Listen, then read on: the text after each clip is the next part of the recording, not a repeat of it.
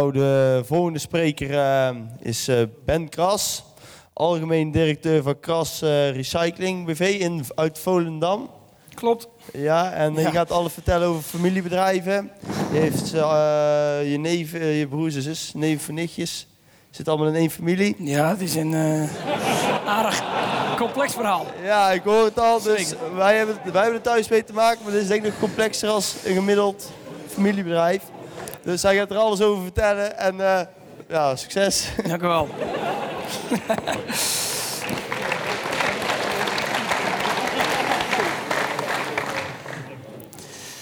Ja, welkom. Welkom allemaal, ook namens mij. Ik eh, vind het hartstikke leuk en een eer om hier eh, aanwezig te mogen zijn. Eh, dit is zeker niet mijn dagelijks werk om, om te spreken voor groepen zoals dit. Of in theaters zoals dit.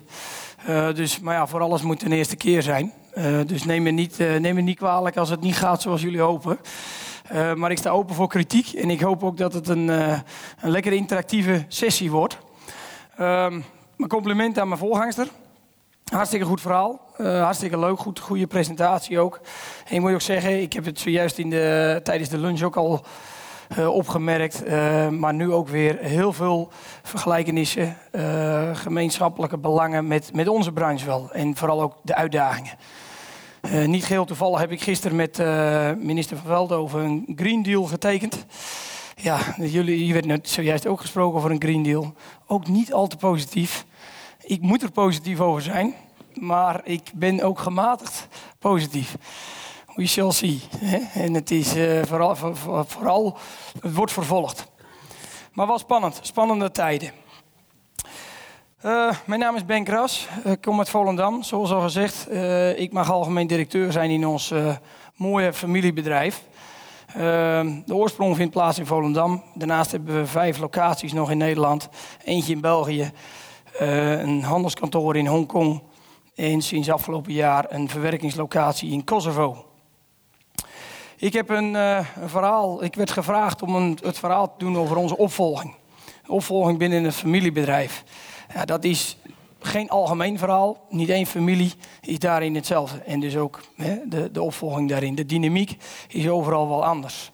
Ehm, het verhaal wat ik dus ook ga vertellen, dat, ja, ik weet niet of dat voor jullie geldt. Ik hoop alleen dat het, ja, dat het jullie wat handvaten geeft en wat inspiratie kan geven. Ehm, het is mijn eigen verhaal. Ik ben geen adviseur. Ik heb er geen belang bij. Jullie mogen het lekker op jullie, jullie eigen manier invullen. Ehm, ik kan het alleen maar vanuit mijn ervaring vertellen en wellicht hier en daar wat, wat adviezen geven. Zoals ik zojuist al aangaf, laat het een, laat het een ehm, interactieve sessie worden. Als er vragen zijn of opmerkingen, steek je hand op of schreeuw wat door de, door de zaal. En dan ga ik lekker die, die discussie aan of ik, ik beantwoord jullie vragen. Ehm, moet ik hierop klikken? Achteruit, bek. Oké. Oh, niet. Niet dus. even kijken. Ik moet even zien hoe je... Nee, die kant op. Ja, we beginnen bij een sterke basis. De oorsprong vond plaats in 1951. Eh, ooit opgericht door mijn grootvader. Later voortgezet door mijn vader en mijn oom. En eh, inmiddels de derde generatie, eh, waaronder ik er één van ben. Maar ik doe dat samen met twee broers, eh, twee neefjes, een nichtje en twee niet-familieleden. Om maar gelijk even hè, met de deur in huis te vallen over de complexiteit. Maar er wordt gesproken over een sterke basis. Dat is toch wel, vind ik zelf, een sterke basis. Verschillende mensen, verschillende, vanuit verschillende families. Ehm, maar wel aanvullend op elkaar voor zolang dat nog het geval is. Want dat kan morgen ook wel wat anders zijn. foto is al wel eh, een beetje gedateerd, zoals jullie misschien kunnen zien. Maar het is hier de, groep, de, de nieuwe groep, acht aandeelhouders die binnen het bedrijf eh, actief zijn en onderdeel zijn van de derde generatie. Dat is mijn oom, die is nog eh, actief als in de rol van commissaris. Ehm, het tijdspad. Hoe is dat zo gegaan? Ik ben ehm, in 2001 ben ik samen met mijn oudste broer en mijn jongere neef toegetreden tot het bedrijf. Ehm, de jonger, mijn jongere neef, negen maanden zit er maar tussen, is de oudste zoon weer van mijn oom. Mijn vader stopte er in die tijd mee En wij werden uh, naar voren geschoven als mogelijke opvolgers. Uh, ontzettend jong nog in die tijd, maar wel een prachtige mooie kans geboden gekregen om ja, gelijk al op een, op een hoge positie te komen zitten in het bedrijf en op die manier ja, kennis te maken met, met eigenlijk uh, uh, ja, de hoogste rangen en de moeilijkste, de moeilijkste taken toch wel binnen een familiebedrijf. Ik ben mijn ouders daar nog altijd heel dankbaar voor. Ondanks dat ik niet van school afkwam en nog maar 20 jaar oud was. Um, de eerste overdracht vond dus plaats in 2001.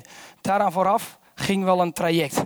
Um, even in kort, in 1996 was er serieuze sprake van een overname door een derde partij. Mijn vader en mijn oom uh, waren in principe al akkoord, hadden ook een mondeling akkoord gegeven. Maar wij als ja, kinderen van zijn er toch voor gaan liggen. Zoals dat wellicht bij jullie ook uh, in, in thuis in het bedrijf gaat. Uh, mijn vader kwam, kwam iedere dag thuis van het werk. En dan werden de dagelijkse beslommeringen toch al even aan de keukentafel besproken. En zo ook een mogelijke verkoop. En daar waren wij het niet mee eens, om het even zo te zeggen. Daar, zijn ze toch, daar hebben ze toch gehoor aan gegeven. Nogmaals, ondanks onze jeugdige leeftijden toen nog. Ik was toen nog maar 15. Ik heb drie oudere broers. En mijn oudste broer was bijna klaar met school en die zei helemaal van pa, wat, maak je me nu? Ga je doen? En wat mag ik dan doen? Dus daar hebben ze toch, uh, dat hebben ze toch nog een keer overwogen.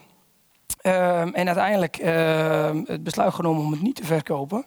Maar wel gelijk het traject in te gaan van de overdracht naar de vervolgende generatie binnen de familie. Daar hebben wij externe hulp bij, uh, bij uh, in arm genomen. Walgemoed toen de tijd, tegenwoordig is dat BDO. En die hebben toen een plan geschreven, tien jaren plan. Tien jaar lijkt heel, heel veel, maar dat is eigenlijk voorbij gevlogen, kan ik wel zeggen. En ik kan ook, dat is het eerste advies wat ik jullie wil meegeven, of eigenlijk jullie ouders wil meegeven. Trek er ook de tijd vooruit. Want het gaat niet over één gesprek of twee gesprekken. Daar, daar, daar, daar, komt emotie bij kijken, er komt financieel komt er bij kijken. Maar ook jezelf. Je verandert zelf in, in, in qua interesses of qua uh, ja, visie van, van, van, van je carrière, in je vervolg in je carrière. Dus daar, daar heb je ook echt de tijd voor nodig. Plan is geschreven. Um, en de eerste stap was de daadwerkelijke overdracht van mijn vaders pakketaandelen naar de volgende generatie. De eerste de eerste transactie. Um, de tweede transactie was in 2005. Dat was een transactie om ook alvast een partij van de aandelen van mijn oom uh, erbij te betrekken. Want die zei ook van ja, hè, we, zijn, we hebben nu de stap 1 gemaakt. Maar ik heb ook niet het eeuwige leven. Laten we daar ook gelijk maar mee aan slag gaan. Plus mijn twee overige kinderen. Ik maak het erg complex, maar dat zijn mijn nichtje en mijn neefje. Ehm, die staan ook voor de deur en die willen ook op een gegeven moment binnen het bedrijf. Dus dan is het een mooi moment om die erbij te betrekken. Plus nog twee niet-familieleden. Nou, die twee niet-familieleden, daarvan zeg ik nu, als ik de keuze zou hebben, zou ik het niet doen. Um, maar de keus van toen was heel begrijpelijk. Want wat zeiden mijn ouders, of mijn vader en mijn oom, van dat is een manier om een stukje kwaliteit uh, uh, en kennis en ervaring in het bedrijf te borgen, te waarborgen. Wij waren nog steeds ontzettend jong. Uh, nog niet de ervaring uh, die, die je zou nodig hebben. Deze twee niet-familieleden al jarenlang werkzaam binnen het bedrijf. En ook op een dusdanig belangrijke positie. Ja, dat het eigenlijk voor hun op dat moment een logische keuze was. Ik kijk er nu anders naar. Niet omdat ik het hun niet gun. En ook niet uh, dat er misschien uh, oneenigheid is onderling, helemaal niet. Maar ik ben wel van mening dat je die waarborg, die kwaliteitswaarborg, ook op een andere manier kunt, kunt bewerkstelligen. Je kunt ze bonus in de winst of iets van dat geven. Je hoeft ze niet in de familie te betrekken, want dat is wel wat ik hiermee expliciet wil aangeven. Ze worden onderdeel van de familie, terwijl het geen familie is. Nou, als ik, dat hoef ik jullie misschien niet uit te leggen, maar de dynamiek binnen ons gezin in de dynamiek tussen het gezin van mijn oom is al, dat zijn al twee compleet andere werelden. Laat staan van nog twee niet-familieleden. Dan wordt het heel complex. Ik heb daarmee te dealen. Ik als opvolger um, zie het niet als een probleem, maar is wel een bijkomende uitdaging voor de vervolgstappen. Want ook ik heb niet het eeuwige leven. En ook wij zijn alweer bezig met de vervolgstappen hierin. Dus dat is misschien iets wat ik jullie wil meegeven. Ehm, er zijn meerdere wegen die naar Rome leiden om die kennis en ervaring binnen je bedrijf te behouden, te waarborgen. 2009, laatste en derde overdracht van het laatste pakketje aandelen van mijn oom. Ehm, overgedragen aan de nieuwe generatie. Waarbij ik aangaf, ik heb drie broers. Eén daarvan zat al in de zaak, twee nog niet. En die hebben toen ook weer de kans gekregen om zich in het bedrijf uh, in te kopen. Want laat ik wel duidelijk zijn, we praten hier niet over weggeven. Het bedrijf wordt iedere keer gewaardeerd. Iedere keer moet je uh, uh, financiële details moet je met elkaar overeens, overeenstemming bereiken. En moet je ook voor een financiering zorgen. Dat was bij ons natuurlijk niet anders. Mijn broers hebben ook weer die mogelijkheid gekregen. Eén daarvan zei van oké, ik ga het toch doen. De vorige keer heb ik het niet gedaan. ik had andere ideeën bij mijn carrière, andere ideeën bij mijn toekomstperspectieven. Maar nu, ja, ik sta er anders in. En dat komt dan weer ook neer op die neem de tijd ervoor. Um, hij is erbij gegaan en die andere broer niet. En nou, die is tot op de dag van vandaag, heeft hij daar geen spijt van. En heeft hij gewoon een prachtig mooie eigen carrière. Is gewoon een keus. Ook goed, geen probleem. Mijn oom uh, was wel zijn aandelen kwijt 2009. Maar was zeker nog niet van plan om uh, opzij te stappen als algemeen directeur. Um, dat heeft hij volgehouden tot 2015. Um, mooi verhaal. Uh, een spannend verhaal misschien ook wel van, van, van mijn kant uit gezien. Want zeker de laatste drie, vier jaar um, vond ik dat met name wel een bezwaar worden. A, geen duidelijkheid. Wat wil je nou? Wat ga je doen? Wat is je rol in het bedrijf? Maar wat vooral, hoe zie jij je, de toekomst van, van het bedrijf? Um, we hadden het er in de, tijdens de lunch juist ook al even over met twee uh, ambitieuze boerenopvolgers. Hartstikke leuk en interessant, inspirerend ook voor mij, uh, moet ik eerlijk zeggen. Um, die gaf ook aan van die oude generatie, daar staat onbekend dat ze op een gegeven moment de oogkleppen krijgen. Ze vangen wel op, maar ze doen er niks mee. Um, zij willen niet meer vooruit. Zij zijn juist toe aan het werken naar hun finish. En dat is niet altijd in belang van het bedrijf. Ik wil hier niks tekort doen aan mijn oom, zeker niet. Maar het was gewoon een feit dat zijn betekenis voor het bedrijf steeds minder werd, automatisch ook. Um, en dat dat niet ten goede kwam voor, nou in ieder geval voor de toekomst van ons bedrijf. En nou goed, dan, dan, dan, uh, dan breng je dat in in een vergadering van uh, Henk. Uh, wat vind jij er nou van? Wat, wat, wat, hoe zie jij dat? We hebben het niet over morgen, we hebben het over volgend jaar of over, misschien wel over vijf jaar. En dan kwam er geen antwoord. Ja, dan, dan, dan neem je dat zo, maar op een gegeven moment houdt het op. Dan moet je iets. Dan zeg je van dit gaat niet meer. En je wilt dat natuurlijk niet met harde hand doen. Maar er moest wel wat gebeuren. Dus 2013 heb ik even goed nog een paar jaar mee gewacht. Maar 2013 uh, heb ik op een gegeven moment gezegd van maar tot hier en niet verder. Ik wil nu duidelijkheid hebben. We zien de wereld enorm uh, veranderen om ons heen. We kunnen wat dat betreft ook elkaar de hand schudden, de sectoren de hand schudden, dat er geen dag voorbij gaat zonder dat wij ook in het nieuws verschijnen. Indirect, de plastic industrie, de plastic recycling.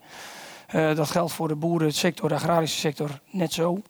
En dan is het wel belangrijk om daarin mee te gaan. Ik heb eigenlijk een beetje zoals mijn voorganger een presentatie gemaakt voor uh, het zittende MT en voor de aandeelhouders. Door te zeggen van jongens, dit gebeurt er. Uh, dit is wat er, uh, wat er ons te wachten staat. Wij moeten hier iets mee. Wij moeten, voor, wij moeten zorgen dat wij als bedrijf klaar zijn voor de toekomst. In ieder geval stappen maken. Want ook dat is niet iets wat van vandaag op morgen gebeurt. Strategisch plan Um, dat was ook weer zoiets tijdens de lunch. Strategie-sessies, wat is dat? Waar heb je het over? Gewoon doen, werken, klaar. Elke dag van 6 tot 6, minimaal en het liefst nog even langer. Uh, er werd niet nagedacht over. er, werd in ieder geval, er werd wel over nagedacht, maar er werd niet over gesproken. Over langere termijnvisies. En dat, dat, dat, is, dat is toch een beetje een generatiekloof, uh, denk ik dan maar ik moet zeggen, ik vind het wel belangrijk om over langere termijn te denken. En, en daar ook over te sparren met elkaar. Um, die, die vergadering, die presentatie die ik gaf, die leidde er wel toe. In ieder geval was het net zo stil als jullie nu zijn. Um, of dat positief was, weet ik niet. Maar het heeft wel wat teweeg gebracht. Want um, uiteindelijk verbrak mijn oom de stilte door te zeggen van oké Ben, we geven jou het mandaat om hiermee aan de slag te gaan. Werk dit uit. Werk jouw idee, jouw visie op de toekomst, werk dat uit in een strategie en presenteer het aan ons. Je hoeft dat niet alleen te doen. Je mag daarbij ook een bureau inschakelen. Nou, daar was ik hartstikke blij mee, want ik ben zelf helemaal niet goed in het idee wat je hebt. Maar dan gaat dan maar eens op papier zetten en presenteer het dan ook nog maar eens. Dus we hebben daar een extern, extern bureau BDO wederom uh, voor in aangenomen. En die heeft ons daarbij geholpen. Die heeft mij daarbij geholpen. Achter de schermen zei mijn oom tegen BDO: Jij gaat dit doen. En wat je daarbij ook moet doen, is uh, ieder aandeelhouder moet je vragen: wie wordt mijn opvolger? Dat wist ik niet. Ik wist niet van, dat, van, die, uh, van die tweede dubbele agenda, zeg maar, en die tweede opdracht. Dat was wel mooi, zeker als ik er achteraf over nadenk. Dus BDO kreeg de plan, de plan om samen met mij de strategie uit te gaan rollen. Daarvoor moesten verschillende uh, interviews worden, worden genomen met de aandeelhouders. Wat is jouw idee? Hoe zie jij de toekomst? maar hoe vooral zie jij je eigen toekomst binnen het bedrijf? In welke positie? Uh, waar zie je jezelf staan? En, en dus ook de vraag wie gaat uiteindelijk de opvolging doen? Dat heeft iets minder dan een jaar geduurd, sessie. En uh, die werd gepresenteerd in de, in de zomervakantie, net voordat we op vakantie gingen. Net voordat we de zomer, uh, met de zomerreces gingen, om het zo te zeggen. Werd het gepresenteerd door BDO. Prachtig mooi, hartstikke leuk verhaal. Mooie slides, et cetera. En toen kwam die laatste slide. Maar die gaat, uh, dit gaan we wel doen. Uh, waarbij als eerste stap concreet het stokje wordt overgedragen van Henk aan, aan Ben. In mij in dit geval. Was voor mij best verrassend. En dat klinkt gek. Uh, zeker, hè, want het is best wel een verantwoordelijkheid die je dan op je, op je, op je, op je schouders krijgt geworpen. Uh, maar nogmaals, ik vond het wel hartstikke mooi hoe dat gegaan is. Een mooi traject. En uh, ik, nogmaals ben ik ze daar ook heel dankbaar voor. En ik vind het ook, het is eigenlijk ook op een hele mooie natuurlijke manier gegaan. Want wat heeft mijn oom gezegd? BDO, jij gaat die interviews afleggen. Onderling hebben ze dat misschien wel van elkaar geweten of daarover gesproken met elkaar. Ik wist het in ieder geval niet. Maar de uitkomst, daar was hij wel heel duidelijk over. Hij zegt, er moet één iemand unaniem gekozen worden. Als dat niet het geval is, dan gaan we een ander traject. Dan had die laatste slide er heel anders uitgezien. En dan was het waarschijnlijk, waren we misschien mogelijk wel weer in toch weer uh, het traject gestart om eventueel extern te verkopen. Of He, misschien externe directeur aan te stellen of iets van dat. Maar hij was er heel stellig heen. Unaniem moet er een opvolger worden gekozen, anders doen we het niet. Die was het, daar was dus voor gekozen, mag ik uh, dat, uh, uh, die taak overnemen. ontzettend eervol, ontzettend leuk. ik ben nog lang niet klaar natuurlijk. Ik, ik, kreeg de felicitaties, maar dan, dan zei ik ook gelijk van... feliciteer me maar over 10 of 15 jaar. Dan kan ik terugkijken op over hoe het gegaan is. Want we hebben nogal wat uitdagingen. En niet alleen binnen het bedrijf, maar ook gewoon binnen de familie. Want je bent niet alleen hoeder van het bedrijf, je bent ook echt wel hoeder van de familie. Um, wederom, met diezelfde boerenjongens kwam dat zojuist te sprake. Een stukje gunfactor komt erbij. Uh, uh, je, hebt, je, hebt, je, broers, je hebt zussen, je hebt neven, nichten.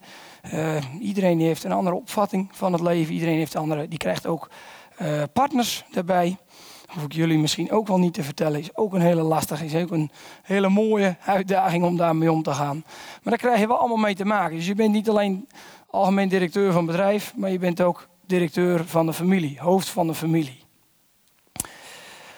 De officiële overdracht, die hebben we uh, in 2015 gedaan. Mijn oom heeft in, dus de aanvang was 2013. 2014 werd, de, uh, werd die, die presentatie gedaan door BDO. En werd dus aangegeven, Ben, je gaat het overnemen. Uh, mijn oom is nog een jaar heeft nog aan mijn zijde gelopen, om het zo te zeggen. In 2015 hebben we het officieel en formeel overgedragen. En uh, sindsdien mag ik, ja, mag ik de leiding voeren. Um, voordat ik naar de volgende slide ga, want dan kom ik meer in het algemene verhaal. Wie is kras, wat doet kras? Wat zijn essentiële zaken binnen de overdracht van een familiebedrijf? Dat is toch wel een familiestatuut. En dat is niets meer dan de huwelijkse voorwaarden. Je gaat een relatie aan met elkaar en die moet je dingen beschrijven. En dat zijn geen dingen die je beschrijft. Dingen die je daarin beschrijft, zijn, die gaan niet over zaken als het goed gaat. Die gaan over zaken wanneer het niet goed gaat. Die liggen ook lekker in een kluis, komen er als het goed is ook nooit uit. Maar als het misgaat, dan moet je ze wel hebben. Bij ons staat er bijna alles wel in beschreven. Bijna alles. Ik, je, als je zegt alles, hè, dan begeef je ook op glad ijs. Zover ik weet, staan alle essentiële, moeilijke zaken er wel in beschreven. Hoe wordt de waarde bepaald van het bedrijf op het moment dat er iemand stopt? Hoeveel dagen moet iemand werken binnen een bedrijf? Wat als iemand arbeidsongeschikt raakt? Voor 100%, 80%, 70%. Hoe gaan we daarmee om? Hoe gaan we om met de partners van het bedrijf? Welke rol krijgen die? Krijgen die een rol? Mogen die bijvoorbeeld solliciteren op een vacature?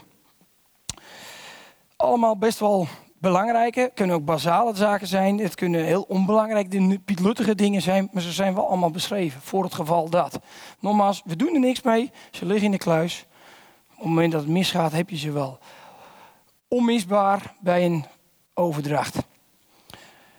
Ik noem ook al even het financiële gedeelte. Ehm, de waardebepaling van ons bedrijf kun je natuurlijk nu kun je, kun je natuurlijk nooit niet vastleggen. Nu, de waarde van nu is over vijf jaar, over twee jaar, volgend jaar, volgende maand al heel anders. Maar de formule staat wel vast. Het is gewoon een formule uh, met een, uh, een, berekening die er aan de grondslag ligt. En iedereen kan eigenlijk per, op de dag zelf zien van oké, als ik er nu zou uitstappen, dan is dit de waarde van het bedrijf. Ja, klaar, duidelijk, helder. En dan is er ook een afspraak over in welke termijnen dat betaald wordt. Gewoon helderheid, klaar. Kun je niet over discussiëren. Ik denk, ik vind, en dat wordt natuurlijk ook geadviseerd door alle partijen, essentieel. Kun je niet zonder. Het is, nogmaals gezegd, het is als, een, uh, ja, als de huwelijkse voorwaarden binnen een bedrijf. Of binnen een, uh, binnen een huwelijk. Zijn er voor zover vragen over deze, of dit gedeelte van de presentatie? Geen vragen. Wel een vraag. Uh, wat heb jij uh, hetzelfde het meeste geleerd door de jaren heen, zeg maar van 2001 tot 2015? Was echt, uh, wat je zegt, of daar ben ik veranderd in? Nou, wij, zoals gezegd, wij waren natuurlijk ontzettend jong toen we al gelijk aan, het, aan, aan, de, aan de bestuurstafel kwamen zitten. Maar ons bedrijf was toen, had helemaal nog geen management. Het waren mijn vader en mijn oom. voor de rest niks. Dus dat was lekker plat. Ehm, in de tijd hebben wij toch wel een, een aardige kerstboom gebouwd. Die komt zo direct ook nog wel eventjes. En ja, daar wordt, altijd wel daar wordt niet altijd even positief op gekeken. Hè, want je wil juist zo plat mogelijk blijven. Je, want uh, je, je, dat gaat ten koste aan efficiëntie, zeggen ze. Maar als het bedrijf groeit, ontkom je er niet aan. En groeien niet alleen qua omvang, maar ook qua, qua verschillende dynamieken binnen families. En binnen, wederom binnen je, binnen je medewerkers. Wij hebben van begin af aan, zijn wij heel basic eh, zijn we aan tafel komen zitten. Gewoon luisteren, kijken, horen en niet meer dan dat. En dan gaandeweg, ja, je krijgt, je krijgt er wel mee te maken. Hè. Je, neemt, je neemt het in je op. Uh, uh, ons werd ge, geadviseerd, of misschien zelfs een beetje gedwongen, ga, ga in bestuursfuncties. Hè. steek je vinger op bij, bij vergaderingen van de branche. Of steek ook je nek uit elders. Binnen, binnen, ga wat vrijwilligerswerk doen. Gewoon puur om, om ook wat, wat bestuurservaring op te doen.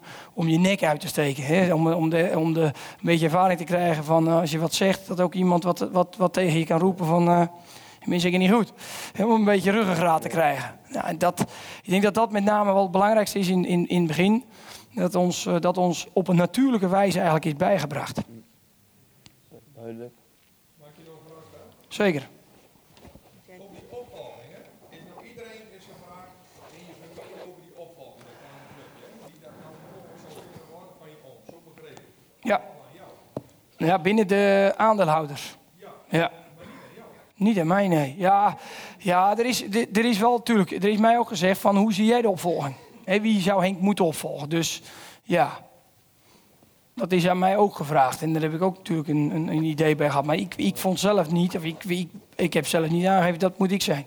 Ik, was ook niet zo, ik ben ook niet zo'n zo iemand die heel dominant is van ik moet de baas zijn, ik moet maar vooraan lopen en ik, eh, ik wil de leiding overal hebben.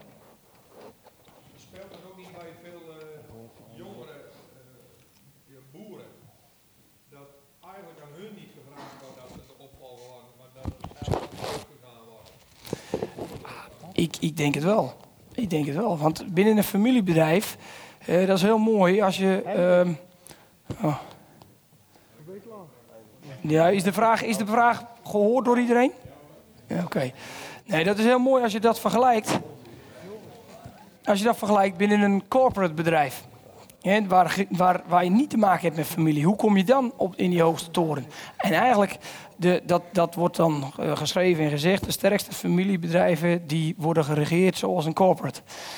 dus ja, familie, de familierelatie is hartstikke mooi. Ehm, dat geeft ook heel veel kracht, flexibiliteit. Maar het kan, ook een, eh, kan ook een valkuil zijn, zeker weten. Ik ben het daar ook echt 100% mee eens. Want zoals u zegt, vaak gaan men ervan uit dat de oudste zoon maar de, de opvolger wordt. Maar wat, wat, wat, wat, wat wil de dochter? Of wat wil de jongste? Niemand die het weet. En als je daar niet over praat, ja, dan, kun je, dan kun je eigenlijk al met een 3-0 achterstand beginnen. Zeker weten. Praten is een, wat dat betreft een hele belangrijke, ja, zeker. Wil ik eh, verder gaan naar een eh, wat algemener. Dan komen we meer naar het wie is kras, wat doet kras en wat hebben wij sinds, eh, sinds de, de aantreden van de derde generatie zoal doorgemaakt en meegemaakt. Dit is de eigendomsstructuur zoals die nu is. Een aardige kerstboom. Lekker complex, allemaal gelijke percentages. Alle acht. Dat is ook wel een essentiële trouwens. We hebben alle acht hetzelfde, ongeacht de positie. En ongeacht wat je doet en wie je bent. Allemaal, dat is, dat is ook heel duidelijk bij mijn oom en mijn vader. We zijn allemaal gelijk, klaar. Wil je een bedrijf, dan is dit wat je krijgt. Ehm, dat geldt ook voor wat men hier, welke rol je vervult. Je kunt heftigchauffeur zijn, je kunt eh, bedrijfsleider zijn, je kunt algemeen directeur zijn. Maakt allemaal niet uit. Deze, deze bovenste worden allemaal gelijk behandeld. Ehm, vervolgens zit daar een, een stak tussen. En die stak is eigenlijk mijn baas, zeg ik dan maar even. Deze kan mij, eh, deze moet het advies geven om de algemeen directeur te ontslaan bijvoorbeeld. Nou, wie zit er in die stak? Dat is een vertegenwoordiging namens de familie, vertegenwoordiging namens de niet-familie, die twee, en een externe. En die externe, dat is dan ja, een vertrouwenspersoon of iemand, eh, een adviseur, of ja, die mag je zelf invullen. Ik heb hier met die externe heb ik nog te maken met eh, een vertrouwenspersoon van mijn oom. Nou, dat is ook een van de zaken die nu langzamerhand, eh, ja, dat we daar ook eens naar gaan kijken. Van oké, moet dat niet eens iemand worden waar ik mee de toekomst in wil gaan? Hè? Iemand die, eh, want die, die, die eh, persoon is ook al op leeftijd, in de 70. Ik wil daar misschien wel iemand die jonger, wat jonger leeftijd is. Hè? Wat meer van vandaag de dag op de hoogte is. En waar ik mee kan sparren. Dan vul je ook hier gelijk een stukje ehm, eh, waarde in. Nou, vervolgens is de Recycling Holding BV en daar vallen al onze werkmaatschappijen onder. Nou goed, die, eh, die is al aardig complex. En nou goed, ik, ik, we proberen hem zo simpel mogelijk te houden, maar dat, eh, zoals je ziet, dat is, een, eh, dat is ook een uitdaging. Ehm, dus de organogram, daarvan mag ik die zijn. En dit is een neef, broer en twee externe. Zoals je ziet, dus niet alle acht aandeelhouders zijn, zitten ook in het MT. Dit is het MT zoals we dat oorspronkelijk zijn begonnen in 2001. Daar waren ik, mijn broer en mijn neef waren, werden toen gelijk aandeelhouder. Deze twee wat later. Maar wel gelijk alle vijf in het MT. Ehm, dat vind ik ook een mooie. Want dat heb ik eigenlijk ook maar georven. Ik ben op die plek neergezet in het MT. Net zoals zij dat zijn. Maar ik zit nu wel hier. En ik moet het ook met deze mensen doen. En is dat ook de juiste verdeling waar ik mee verder wil? Hè? Vind ik ook dat, ik hier, dat dit mijn rechterhand is of dit mijn rechterhand is? Nou, dat is een hele mooie. En vooral als het familie betreft. Want je hebt, ze hebben die positie nu eenmaal en eh, hoe ga je daarmee om? Nou, dat zijn best wel uitdagingen. En daar wordt ook over gesproken. Ehm, kun je niet altijd even open over spreken, natuurlijk, dat zul je ook wel begrijpen. Maar het zijn wel zaken. Ik, ik ben wat dat betreft.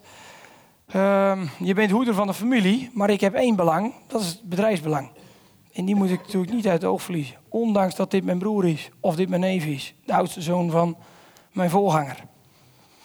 En als een van beiden niet functioneert, dan zal er toch iets moeten gebeuren. Ja, dat, dat daar sta ik allemaal nog voor. En daar staan jullie misschien mogelijk ook nog voor. Nou, ik, wat ik ermee wil zeggen is in ieder geval dat het mag geen belemmering zijn uh, wie of wat waar op welke plek zit. Want uiteindelijk moet je als bedrijf voor. Sinds onze overname hebben wij een aardige ontwikkeling doorgemaakt. Uh, overname van een bedrijf Hoek van Holland. Overname van bedrijf in Gemert. Openen van bedrijf in Almere. En in 2014 uh, in België. Deze drie kwamen eigenlijk voort uit uh, het feit dat wij als jonge honden in het bedrijf kwamen.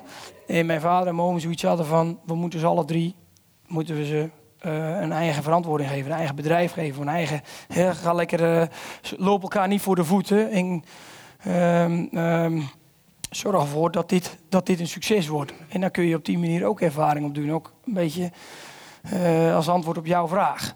Dus wij kregen min of meer, zeg maar, ieder een, een taak toebedeeld om een bedrijf te leiden en uit te bouwen binnen het, binnen het concern wel, weliswaar maar om dat neer te zetten en om, dat, om, om, daar, om daar toekomst aan te geven. 2015 een, een, open, een, eh, een verkoopkantoor geopend in Hongkong. Afgelopen jaar een tweetal BV's geopend, Circular Plastics BV in Kras Polymers. Deze twee die komen later ook voor, maar die hebben alles te maken met de ontwikkelingen waar we vandaag de dag mee te maken hebben. En afgelopen jaar is ons bedrijf in Kosovo geopend.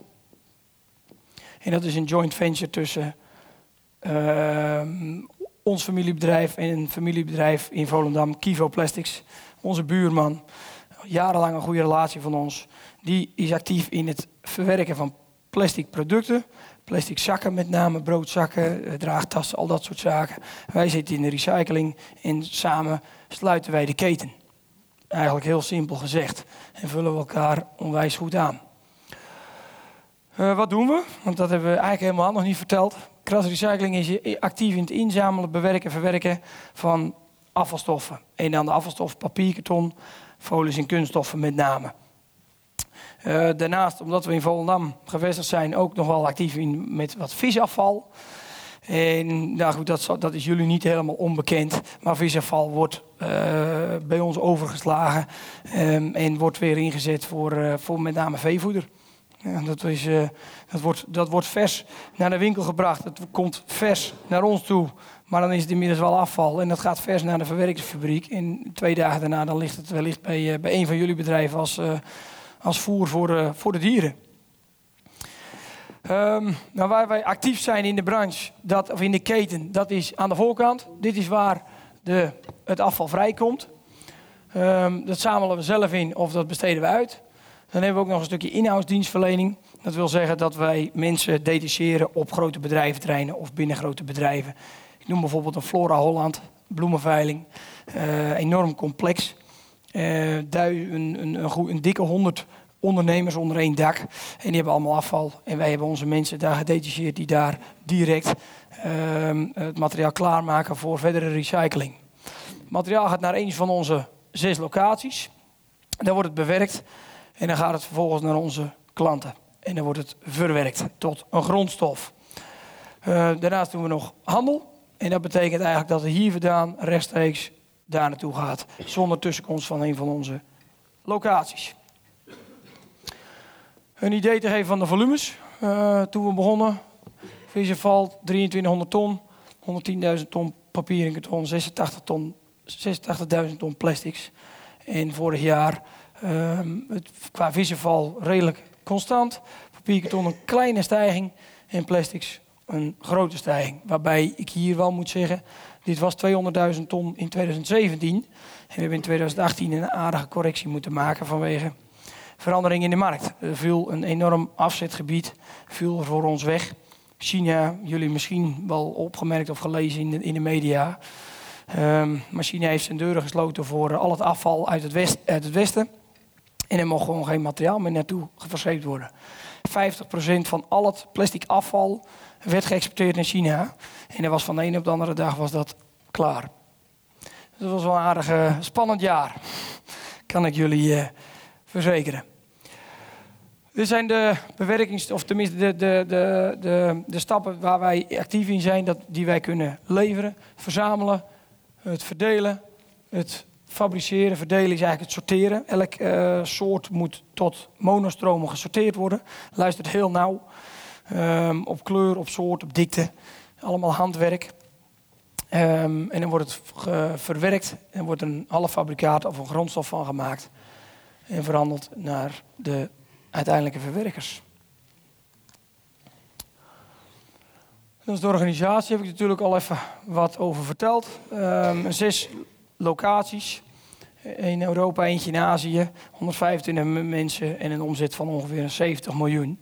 En actief in 14 landen over de hele wereld. Dat zijn de locaties. Naast Volendam, Almere, Amsterdam, Hoek van Holland, Rijkenvorsel België en Gemert.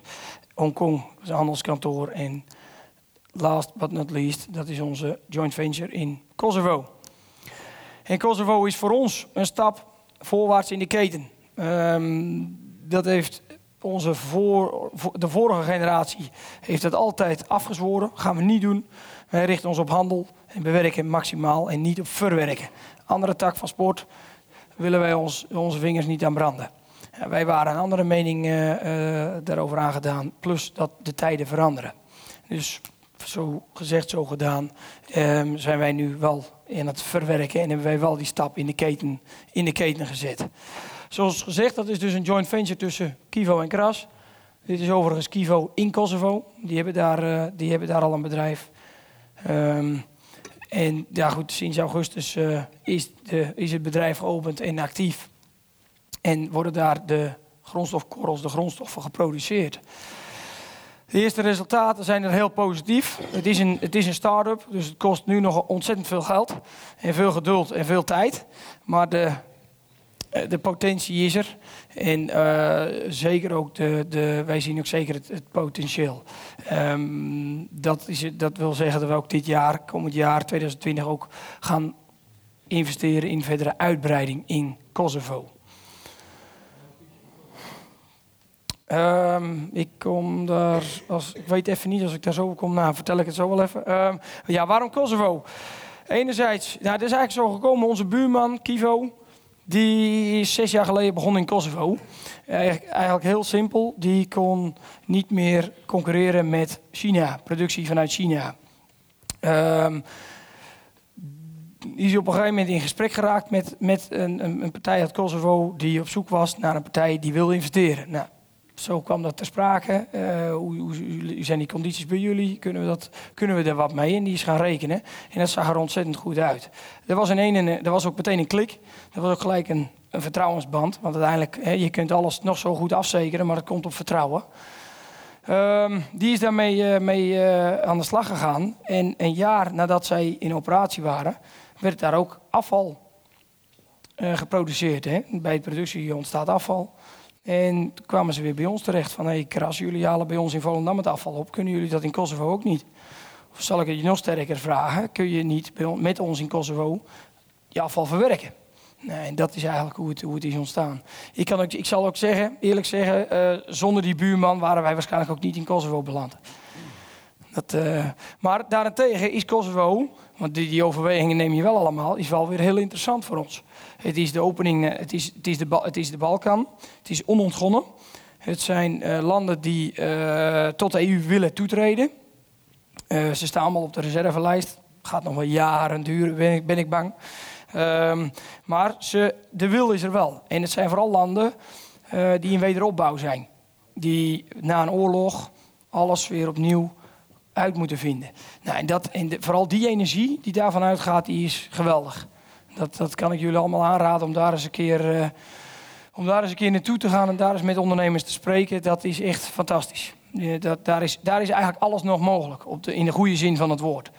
Daar wordt niet gedacht in belemmeringen, daar wordt gedacht in, in kansen. Nou, dit is de, de processtappen die wij eh, in Kosovo doen. Dus we sorteren handmatig, eh, tussenopslag, en dan wordt het gewassen, of geschredderd gewassen, eh, gedroogd en dan wordt er uiteindelijk een korrel van geproduceerd. Het water wordt gezuiverd, wordt hergebruikt, eh, zowel chemisch als biologisch. En uiteraard met alles conform de hoogste standaarden. Ik heb denk ik niet, de, nee, de meest recente foto's die zitten hier niet in. Jammer dan. Dit is Nederland, hier is Kosovo, er zit 2200 kilometer tussen. Dat is een aardige, aardige afstand. Ehm we zitten op 7 kilometer van onze buurman. En hiermee, wat ik al aangaf, in die joint venture is het cirkeltje rond. Hier worden de, de, de grondstoffen gemaakt en die worden hier weer geproduceerd tot, tot eindproduct. We hebben een 82.000 vierkante meter grond gekocht. Nou, dat is voor jullie boeren misschien niet, niet heel veel. Voor ons is dat wel heel veel. Ehm, dit is het vlak wat bebouwd is. En je kunt ook wel zien dat er nog ruimte genoeg is voor, voor expansie. En dat is wat ik al aangaf, dat, eh, dat willen we, zullen we ook niet nalaten.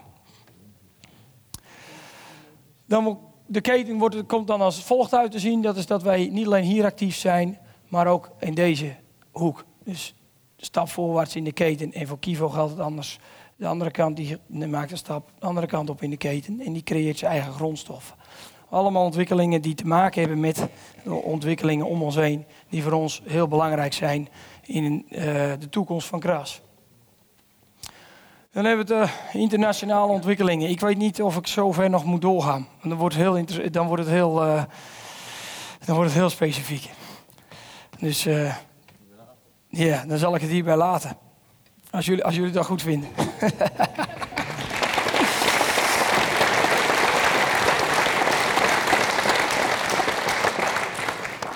Nou, wil ik eh, je, je bedanken, Ben. eh, voor eh, ja, het interessante verhaal, ook tussen in een familiebedrijf. Ook in eh, Ja.